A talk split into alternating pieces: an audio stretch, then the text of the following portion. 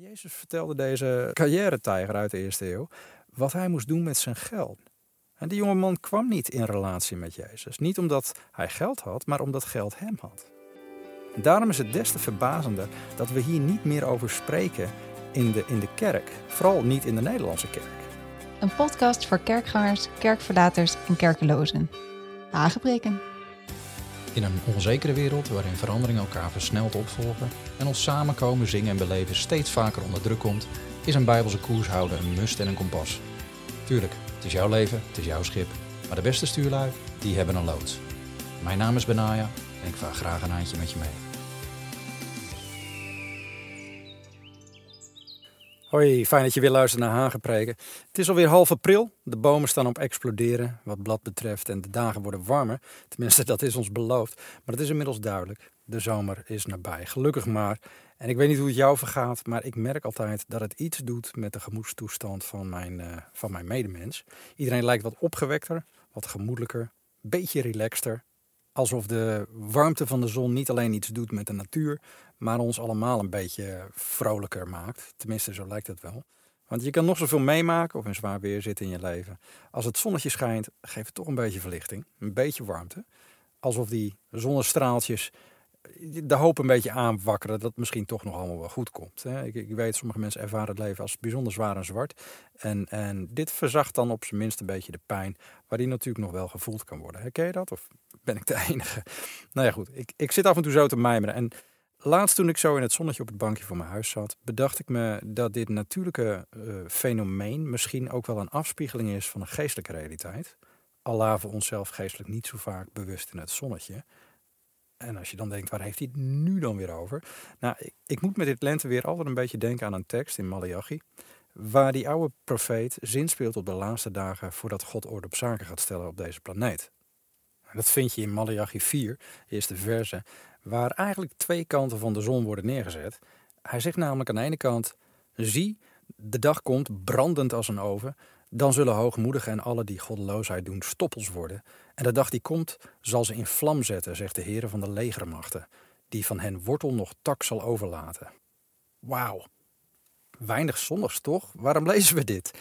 tegelijkertijd laat Malachi ook de andere kant, of ik moet eigenlijk zeggen de andere kijk op de zon zien, als die verder gaat in datzelfde stukje. Maar voor u, die mijn naam vreest, zal de zon der gerechtigheid opgaan.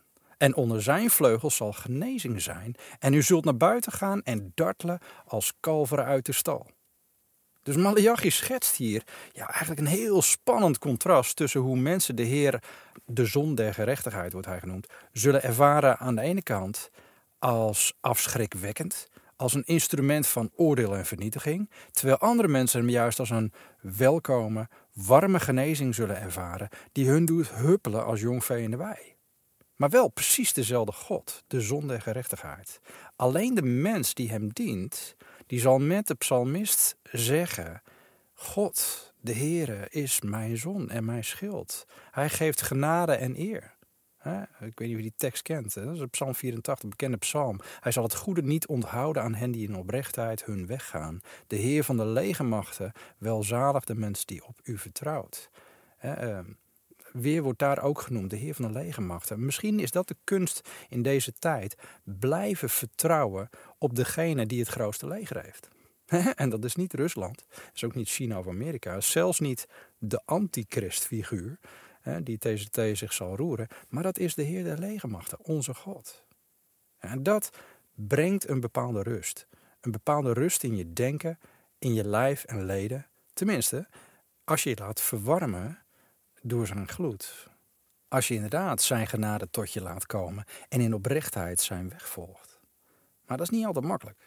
En daarvoor moet je wel bewust in dat zonnetje gaan zitten. Dat is in de aanwezigheid van God blijven. Vooral nu.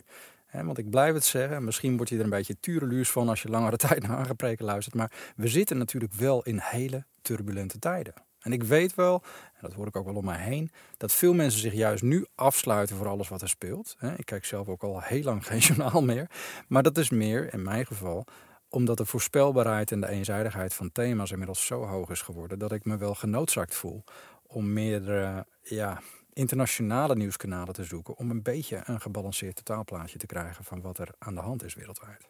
Maar dat is mijn nieuwsgierigheid. En ik besef me wel dat niet iedereen die moeite neemt of wil nemen. Snap ik. En toch, in het kader van let op de tekenen van de tijd, is het belangrijk om het seizoen waarin we ons bevinden te blijven bestuderen. Want Jezus zei niet voor niets, hè, Lucas 21 vind je dat, kijk naar de vijgenboom en naar alle bomen. Zodra ze uitlopen en u dat ziet, weet u uit uzelf dat de zomer nabij is. Zo ook u.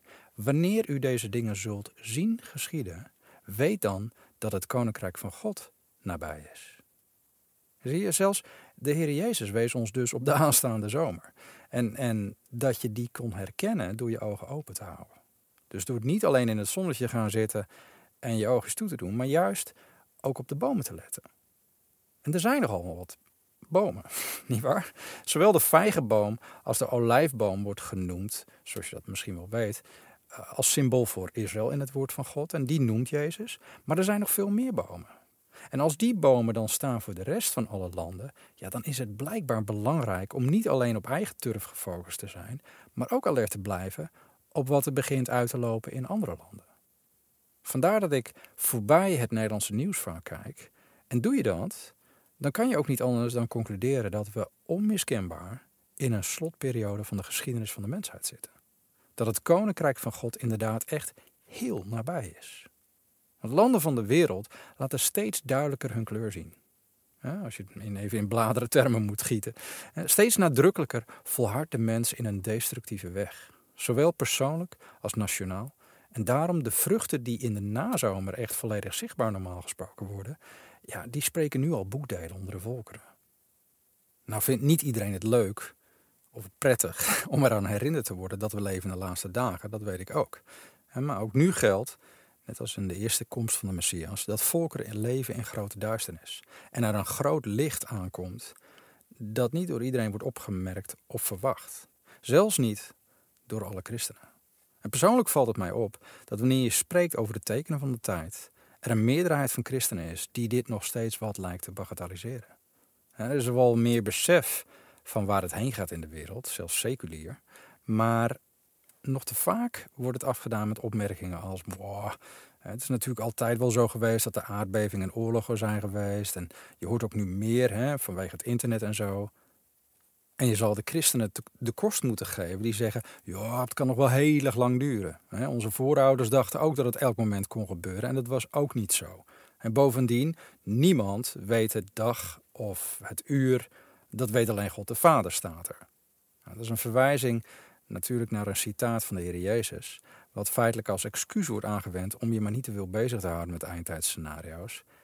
Maar afgezien van het feit dat het haak staat op de levende en voortdurende verwachting die door de Heer Jezus zelf, maar ook door de apostelen gecommuniceerd werd, is het ook nog eens een keer zo dat mensen daarop vergeten dat die onbekende dag- en uuropmerking niet op zichzelf stond. Daarom om hem even in context voor je te plaatsen. Um, Marcus 13 staat hij bijvoorbeeld. Dat begint met diezelfde vijgboom. Daar zegt de Heer Jezus: leer van de vijgboom deze gelijkenis. Wanneer zijn tak al zacht wordt en de bladeren uitspruiten, dan weet u dat de zomer nabij is. Heb je hem weer? Weer die zomer. Zo ook u, wanneer u deze dingen zult zien gebeuren, weet dan dat het nabij is voor de deur. Voorwaar, ik zeg u dat dit geslacht zeker niet zal voorbijgaan totdat al deze dingen gebeurd zijn. Nou, welk geslacht heeft hij het over? Het geslacht dat ziet gebeuren dat de vijgenboom zijn bladeren doet uitspruiten. Het geslacht dat de tekenen ziet gebeuren die in datzelfde hoofdstuk 13 voor deze opmerking uitgebreid worden beschreven. Nou is het zo dat, bijbels gezien, je bij een geslacht spreekt over een leeftijdsperiode van een mens. En als we de psalmist mogen geloven, zijn de dagen van onze jaren 70 jaren. Of als we zeer sterk zijn, staat het 80 jaren, hè, psalm 90, vers 10. Oftewel, de Heer Jezus spreekt hier over het feit dat er een geslacht zal zijn, één generatie, die opgroeit, die dus allereerst Israël als vijgenboom opnieuw ziet uitspruiten. Ja, en vanaf 1948 was dit een feit. Maar diezelfde ene generatie zal eveneens misleidende Christusfiguren zien oorlogen en geruchten van oorlogen, volken en koninkrijken die tegen elkaar zullen opstaan, maar ook aardbevingen, hongersnoden en onlusten in meerdere plaatsen. Terwijl simultaan daaraan, tijdens de leeftijd van die ene generatie, zullen mensen veroordeeld worden en gedood worden omwille van hun geloof in de Heer Jezus Christus. Terwijl het evangelie anderzijds ook nog wordt gepreekt aan alle volken. Allemaal van die dingen die in dat hoofdstuk staan. Ja, ik zou dan zeggen, check, check, check, check, check, check. Ik bedoel, we zien dit toch allemaal nu. En allemaal tegelijk. En inderdaad ook vanwege de moderne digitale middelen. Natuurlijk. Het klopt daarom ook wat de Heer Jezus zei. We horen er niet alleen van, we kunnen het wereldwijd allemaal zien gebeuren als we dat willen. Eén knop op het internet en je weet het. De laatste keer dat ik in Nepal was, en dat is een behoorlijk tijdje terug alweer, eh, zag ik in een kleine hutjes diep in de bergen een moeder op haar buik in het zonnetje liggen, druk append op een smartphone. Dat is ongelooflijk. Toen ik daar woonde was dat gewoon niet, niet eens denkbaar. Als er een tijd is waarin elk oog kan zien wat er gebeurt op wereldschaal, ja, dan is het wel nu. Het zijn dit soort dingen die alleen in onze generatie mogelijk zijn geworden. En ja, er staat natuurlijk nog wel veel heftigs te gebeuren. En dat noemt Jezus ook. Die, die zon- en maansverduistering, vallende sterren, krachten in de hemel die heftig worden bewogen. Dat ligt nog allemaal voor ons, maar dan komt hij terug. Want dan zegt hij in hetzelfde tekstgedeelte: De hemel en aarde zullen voorbij gaan, maar mijn woorden zullen zeker niet voorbij gaan. Maar die dag en dat moment is aan niemand bekend. Ook aan de engelen in de hemel niet, ook aan de zoon niet, maar alleen aan de Vader. Daar heb je dus die veel geciteerde tekst. Maar het is een tekst die helaas door veel mensen gebruikt wordt om hun urgentie te dempen. om een voortdurende verwachting een beetje op zijn beloop te laten. Maar als je even doorleest, dan zie je dat er een waarschuwing aan vastzit die onze Heer maakt. En het volgende vers zegt het al: let op, waak en bid, want u weet niet wanneer het de tijd is. Het zal zijn als iemand die naar het buitenland ging, hij verliet zijn huis, gaf zijn dienaren volmacht en gaf aan ieder zijn werk. En gebood de deurwachter waakzaam te zijn. Wees dus waakzaam, want u weet niet wanneer de Heer des huizes komt. S'avonds laat, of te middernacht, of met het hanengekraai, of ochtends vroeg, opdat hij u niet, als hij plotseling komt, slapend aantreft. En wat ik zeg tegen u, zeg ik tegen allen. Wees waakzaam. He, Marcus 13. Oftewel, het is niet, we weten het toch niet. Dat weet alleen God de Vader. Nee, het is God de Vader weet het alleen. Maar wij kunnen dus niet voor onszelf permitteren om ons dingetje te blijven doen dag aan dag zonder een waakzame verwachting van zijn terugkomst. Dat is levensgevaarlijk, letterlijk. Je ziet als je die tekst in de context leest, dat de Heer onszelf expliciet opdraagt om waakzaam te zijn. Niet eventjes, niet als je hieraan herinnerd wordt, hè, door een preek of een podcast, niet af en toe, dag in, dag uit, continu waakzaam. En ja, dat is iets wat je kan cultiveren, mensen. Nee, wat je zelfs moet inbedden in je dagelijkse leven. Dit hoort gewoon een levende verwachting in het dagelijks leven van iedere christen te zijn. En helaas is de realiteit anders.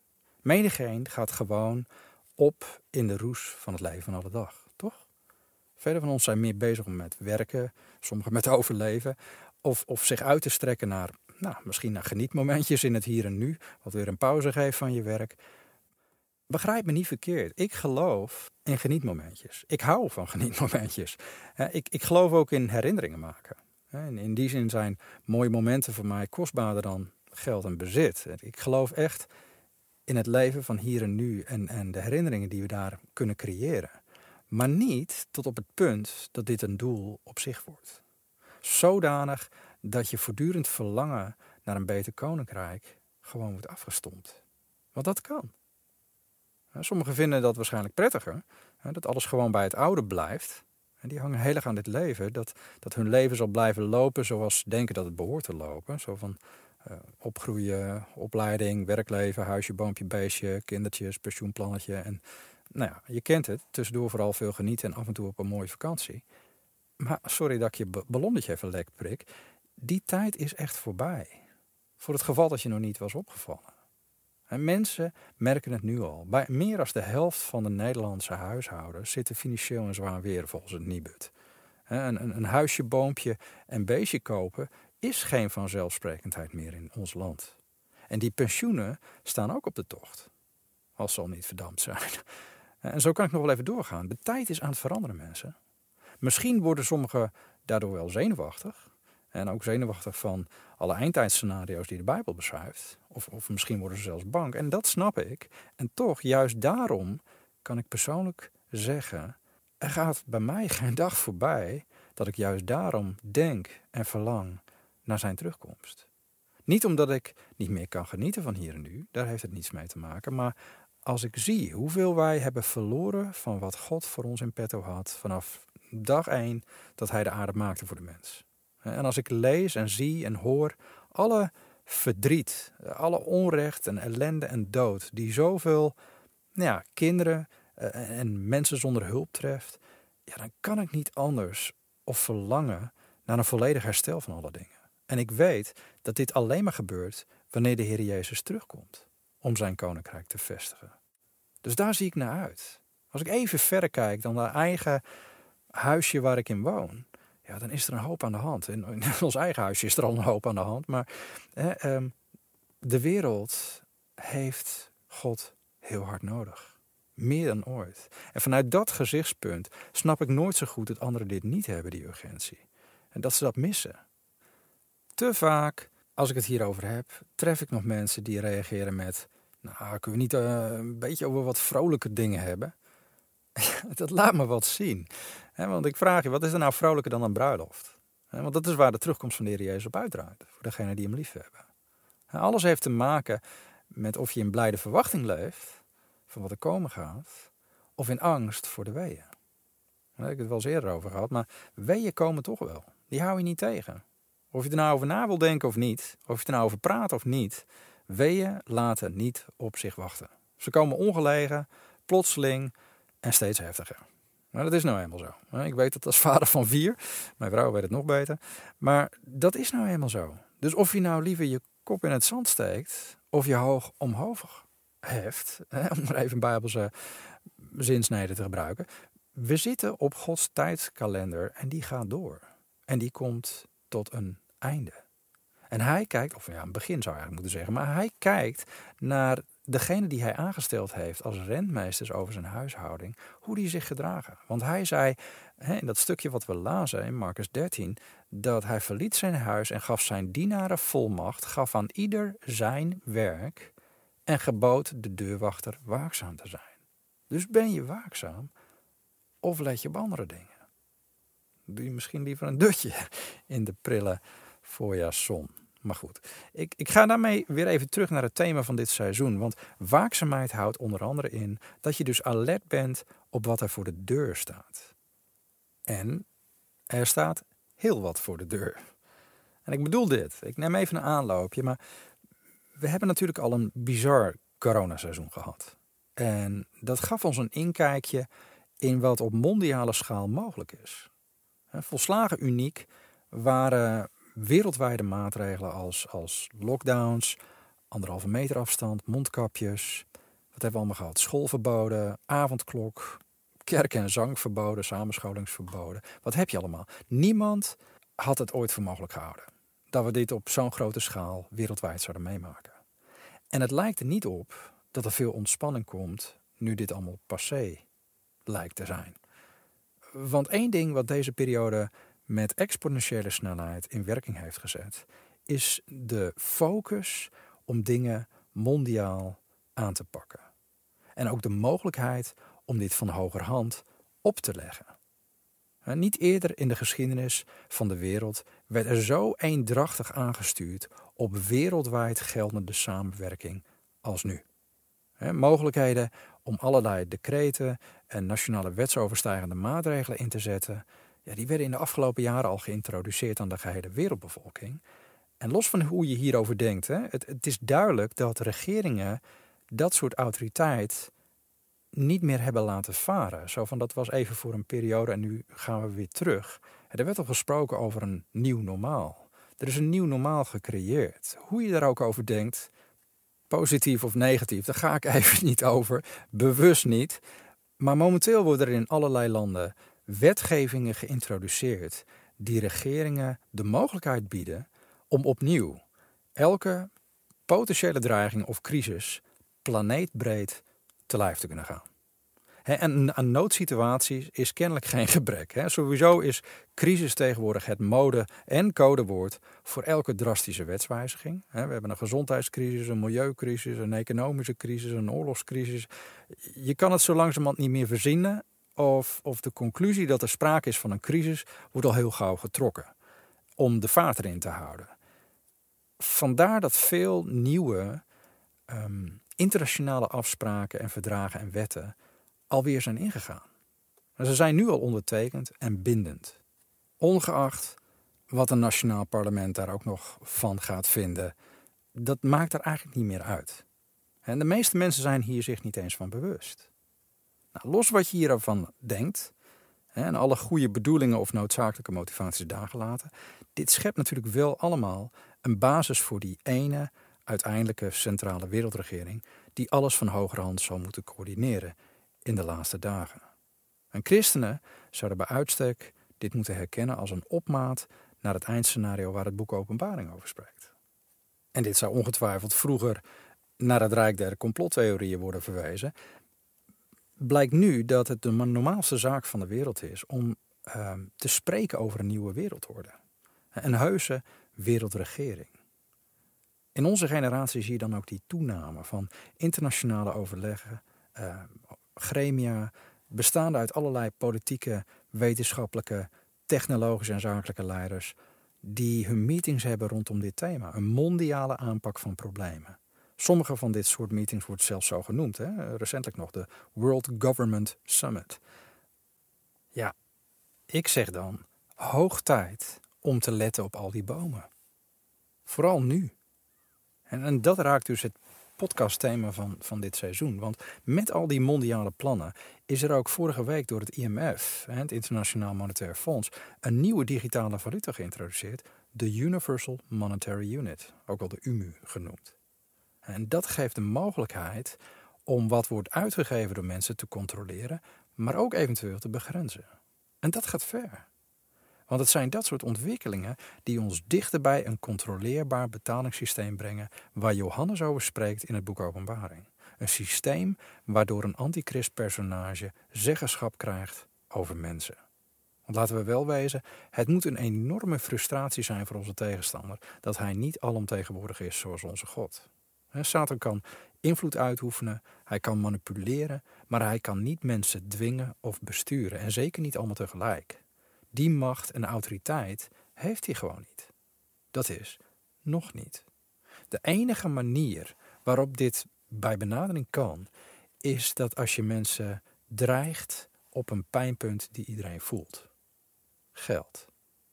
Daarom een digitale, programmeerbare valuta leent zich uitstekend om, ik citeer even Openbaringen 13, vers 16, aan allen, kleine en grote, rijken en armen, vrije en slaven, toegang te verlenen tot betalingsverkeer of niet.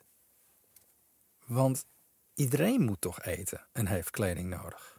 Iedereen moet zijn huur, zijn hypotheek of vaste lasten betalen. Iedereen heeft kinderen die moeten worden voorzien van alles wat ze nodig hebben om te kunnen opgroeien en naar school te gaan. Zie je hoe dat past in het thema van dit seizoen? Dit heeft alles te maken met waar we het momenteel over hebben bij Hagepreken. Namelijk de rol die God, maar ook die geld speelt in ons leven. En in dat kader vind ik de opmerking van de Heer Jezus altijd heel fascinerend. En ik noemde het vorige keer al even. Matthäus 6, vers 24, waar hij zegt: Niemand kan twee heren dienen. Want of hij zal de een haten en de ander liefhebben, of hij zal zich aan de een hechten en de ander minachten. Als minder achten, minder belangrijk. U kunt niet God dienen en de mammon. Kennelijk is het zo dat aan het einde van de tijd het neerkomt op slechts twee mogelijkheden. Of je dient God, of je dient geld. mammon is een Galdees of Syrisch woord voor, voor rijkdommen. De hamvraag in deze laatste dagen wordt dan ook: wie is jouw God? Dient geld jou of dien jij geld? En dat is een fundamentele keuze. Een keuze die in ieder van ons persoonlijk dient te maken. Een belangrijke keuze ook, omdat de meeste mensen hun geld en bezit niet zullen zien als een actief onderdeel van hun christen zijn. Laat staan van hun geestelijk leven. En we gaan er nog veel meer over hebben, maar wellicht heb jij net als ik heel vaak gedacht: geld is helemaal geen geestelijk onderwerp. En toch vertelt het Evangelie ons iets anders. En hoe geestelijk geld is, dat, nou ja, dat zie je wel in het verhaal van de jonge Jup. Hè? Die noemde ik ook al eerder. Deze zogenaamde rijke jongeling, zoals Marcus hem schetst, die kwam op Jezus af en die was echt heel serieus gericht op het koninkrijk van God. Hij vroeg oprecht wat hij moest doen om het eeuwige leven te verwerven. En opvallend genoeg legde de Heer Jezus hem dan niet de brugillustratie uit, zoals wij zouden doen tegenwoordig of iets dergelijks. Hij had hem lief, zeker. Maar Jezus vertelde deze, nou, laat maar even zeggen, carrière-tijger uit de eerste eeuw, wat hij moest doen met zijn geld, met zijn bezittingen. En die zag hij niet aankomen. De Heer zei letterlijk, hè, dat lees je in Marcus 10, vers 17, één ding ontbreekt u. Ga heen, verkoop alles wat u hebt en geef het aan de armen. En u zult een schat hebben in de hemel. En kom dan, neem het kruis op en volg mij. Maar dan staat er, hij werd treurig over het woord en ging bedroefd weg, want hij had veel bezittingen. Nou, ik heb je vorige keer verteld over oma Ananias en tante Safira, maar hier heb je het weer. Een andere situatie, maar feitelijk dezelfde verkeersdrempel. Deze jonge man was een goede vent. Vanaf zijn jeugd had hij de wet in acht genomen. Hij hield zich aan Gods geboden, zoals velen van ons doen. We proberen allemaal zo goed mogelijk en naar eer en geweten te leven voor God. Vandaar ook dat Jezus blij met hem was staat. Wat doe je goed? God ziet zoiets. Hij had hem lief, hij heeft jou lief. De man was zo dichtbij, zo op de goede weg. En toch, hij kon zichzelf niet zo ver brengen om zijn kruis op te nemen en dat ene stukje los te laten waar hij eigenlijk voor leefde. Hij kon Jezus eenvoudigweg niet volgen. Hoe in en in triest. Geld bleek dus wel degelijk een geestelijk onderwerp te zijn.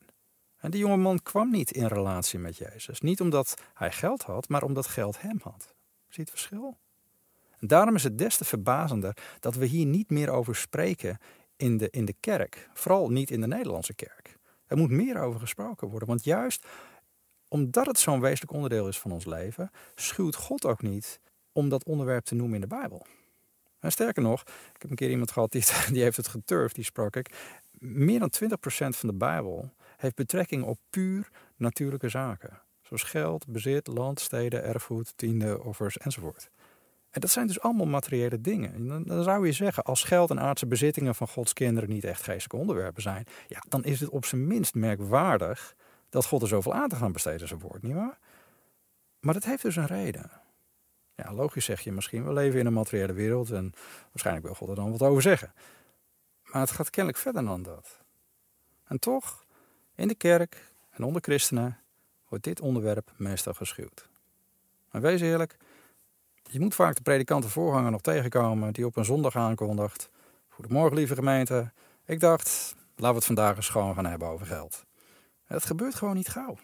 Dat blijft een, ja, toch wel een taboe of minstens onbesproken.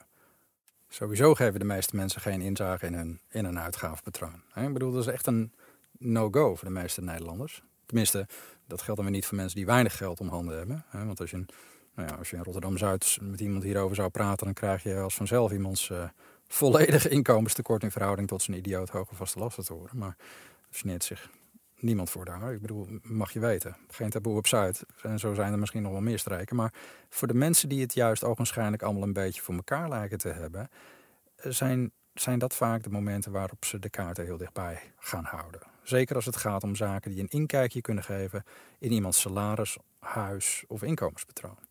En heel eerlijk, toen wij vorig jaar als door een godswonder een exit konden maken uit een bijzonder hachelijke situatie en wij naar pakweg 20 jaar Rotterdam-Rijnmond naar Gelderland vluchten, moet ik zeggen dat ik in het begin met verbazing om me heen keek naar al die fraaie huisje, boompje, beestje, domeintjes hier in de provincie. En ik kan me zo indenken dat, net als in het, nou, het Gooi, Wassenaar, uh, het Plus in Den Haag, sommigen zich hier niet eens een beeld kunnen vormen van de strijd die sommige Nederlanders ervaren om rond te komen.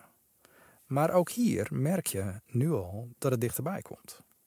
En zoals ik al zei, onderzoek van het Nationaal Instituut voor Budgetvoorlichting, het NIBUD, en ook de Universiteit van Leiden, die onderzoek deden naar de financiële gezondheid van Nederlandse huishoudens. Dat liet in 2021 al zien dat bijna de helft van de Nederlanders financieel kwetsbaar was en een kwart financieel ongezond. En tegenwoordig kan de helft financieel nauwelijks rondkomen, waardoor hetzelfde Nibud nu spreekt van een rondkomcrisis. Weer zo'n crisis. En steeds meer mensen komen in de schulden en staan bij de voedselbank. Boeiend. Voor het eerst zien we dat één op de vier Nederlandse kinderen zonder ontbijt naar school gaat. En, en laatst las ik nog een artikel over ouderen in Drenthe die zeven dagen geen warme maaltijd hebben gehad. Met andere woorden, het duurt niet lang meer of we zullen hierover moeten praten. Ook in de kerk, ook als christenen. Want hoe wij met geld omgaan is wel degelijk van invloed op ons leven, ook ons geestelijk leven. Niet alleen in het natuurlijke. En dat is omdat geld de neiging heeft om onze persoonlijkheid te weerspiegelen. Nou, laat me dat even toelichten voor je als laatste. Want met geld zelf is op zich niks mis. Ehm, ik heb ook veel christenen horen zeggen: geld is de wortel van alle kwaad, maar dat staat er dus niet. De tekst wordt heel vaak verkeerd geciteerd. En de correcte versie lezen we in 1 Timotheus 6, vers 10. Daar staat: Geld, de zucht, is een wortel van alle kwaad. Door daarna te verlangen zijn sommigen afgedwaald van het geloof en hebben zich met vele smarten doorstoken. Oftewel, de liefde voor geld is de wortel van alle kwaad. Want liefde voor geld heeft gewoon gevolgen. Als je namelijk meer van geld en bezit houdt dan van mensen, ja, dan zullen degenen in jouw omgeving hieronder lijden. Voorbeelden te over, dacht ik zo. Maar geld zelf is dus niet verkeerd. Dit is niet het kwaad. Geld heeft zelf namelijk geen persoonlijkheid. Sterker nog, geld neemt de persoonlijkheid aan van degene die het vasthoudt. Je hoort het ook wel eens, hè? Zo van, er is zoveel drugsgeld buiten gemaakt. Of uh, mensen spreken van gokgeld als iemand het verkwist heeft of gewonnen bij een casino of iets dergelijks. Maar dat bestaat eigenlijk helemaal niet. Er is niet zoiets als drugsgeld of gokgeld. Een drugsdealer zal met het geld dingen doen die een drugsdealer doet. En een gokker zal het geld gebruiken om ermee te gokken. En prostitutiegeld is verkregen doordat iemand, een prostituee, zijn of haar eigen lichaam heeft laten gebruiken door een ander. Of, of iemand die geld verdiend heeft aan iemand die dit deed voor hem, enzovoort. Zou je geld bijvoorbeeld aan Compassion geven, of, of aan Open Doors, ja, dan kan die er iets heel moois mee doen met geld. Iets wat anderen helpt of de liefde van God doet ervaren. En waarom? Omdat geld, muntjes, biljetten, cijfertjes op je digitale bankrekening gewoon de persoonlijkheid aanneemt van degene die het beheert. Dat is dus precies waarom goed rentmeesterschap zo belangrijk is. En rentmeesterschap is een principe, een functie waar de Bijbel wel het een en ander over heeft te zeggen. We lazen het al van iemand die zijn huis en bezit in beheer gaf in zijn afwezigheid. Maar Jezus zelf gebruikt ook dat woord rentmeesterschap of rentmeester. In Lucas 16 lees je dat in een van zijn vele gelijkenissen. Daar vertelt hij het verhaal van een bepaald rijk persoon die een rentmeester had die zijn goederen verkwiste. Waarop hij de persoon op het matje riep en zei: Geef rekenschap van uw rentmeesterschap. Want u zult niet langer, of u kunt niet langer rentmeester zijn. Nou, het verhaal gaat dan verder, maar de rol van een rentmeester is daarmee wel duidelijk gemaakt door de Heer Jezus. Een rentmeester behoort de bezittingen, de rijkdommen van iemand in wiens dienst hij staat, goed te beheren. En hij dient rekenschap af te leggen van hoe hij dat doet. En vandaar dat Paulus ook in 1 Corinthië 4 zegt dat van beheerders wordt verlangd dat ze betrouwbaar zijn. De onbetrouwbare rentmeester over wie Jezus in Lucas 16 sprak, die gebruikte duidelijk de kostbrede van zijn Heer om zichzelf te helpen. En daar staat tegenover dat wanneer iemand anders in het leven staat, wanneer hij zich wel bewust is van dat alles wat hij heeft en in handen krijgt aan rijkdom en bezit, aan hem wordt toebedeeld, dat hij een goed beheerder kan worden. Daarom is het belangrijk dat christenen ook niet afgeven op mensen die veel geld hebben of verdienen, onder het mom van het zou gevaarlijk zijn, geld is de wortel van alle kwaad. En de Bijbel geeft zoveel waarschuwingen aan, aan rijke mensen, de rijken der aarde. Nee, geld, zelfs heel veel geld, is niet het gevaar. Het is de liefde voor geld waarom de angel zit. we moeten ons eerder druk maken over iemands karakter dan over geld. Want het karakter bepaalt wat voor kleur het geld krijgt dat hij in handen heeft. Welke persoonlijkheid dat geld gaat aannemen. En weet iemand waarvoor geld, bezit en goederen gegeven worden en van wie het werkelijk is, namelijk van God, ja, dan is zelfs extreme rijkdom geen probleem.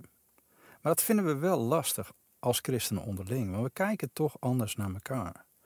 Maar ik moet je wel zeggen, ik heb in mijn leven heel wat mooie voorbeelden gezien van mensen die extreem rijk waren of zijn, maar die tegelijkertijd ook extreem vrijgevig waren en zo in het leven stonden. Ik kwam een keer in aanraking met een stel uit Californië die een kast van huizen hadden en drie auto's voor de deur. En ik bedoel dan geen Toyota's. Uh, twee jetskis in de garage, zo kan ik nog wel even doorgaan. Maar wat me meteen opviel, is dat de hele buurt in en uit liep. En dat ze tal van liefdadigheidsprojecten hadden gelanceerd en betrokken waren. Maar dit ook niet etaleerde op een manier dat je het door zou hebben. En sterker nog, ik weet dat ik uh, een keer op een verlofperiode in Amerika was. Toen ik in Nepal gestationeerd was.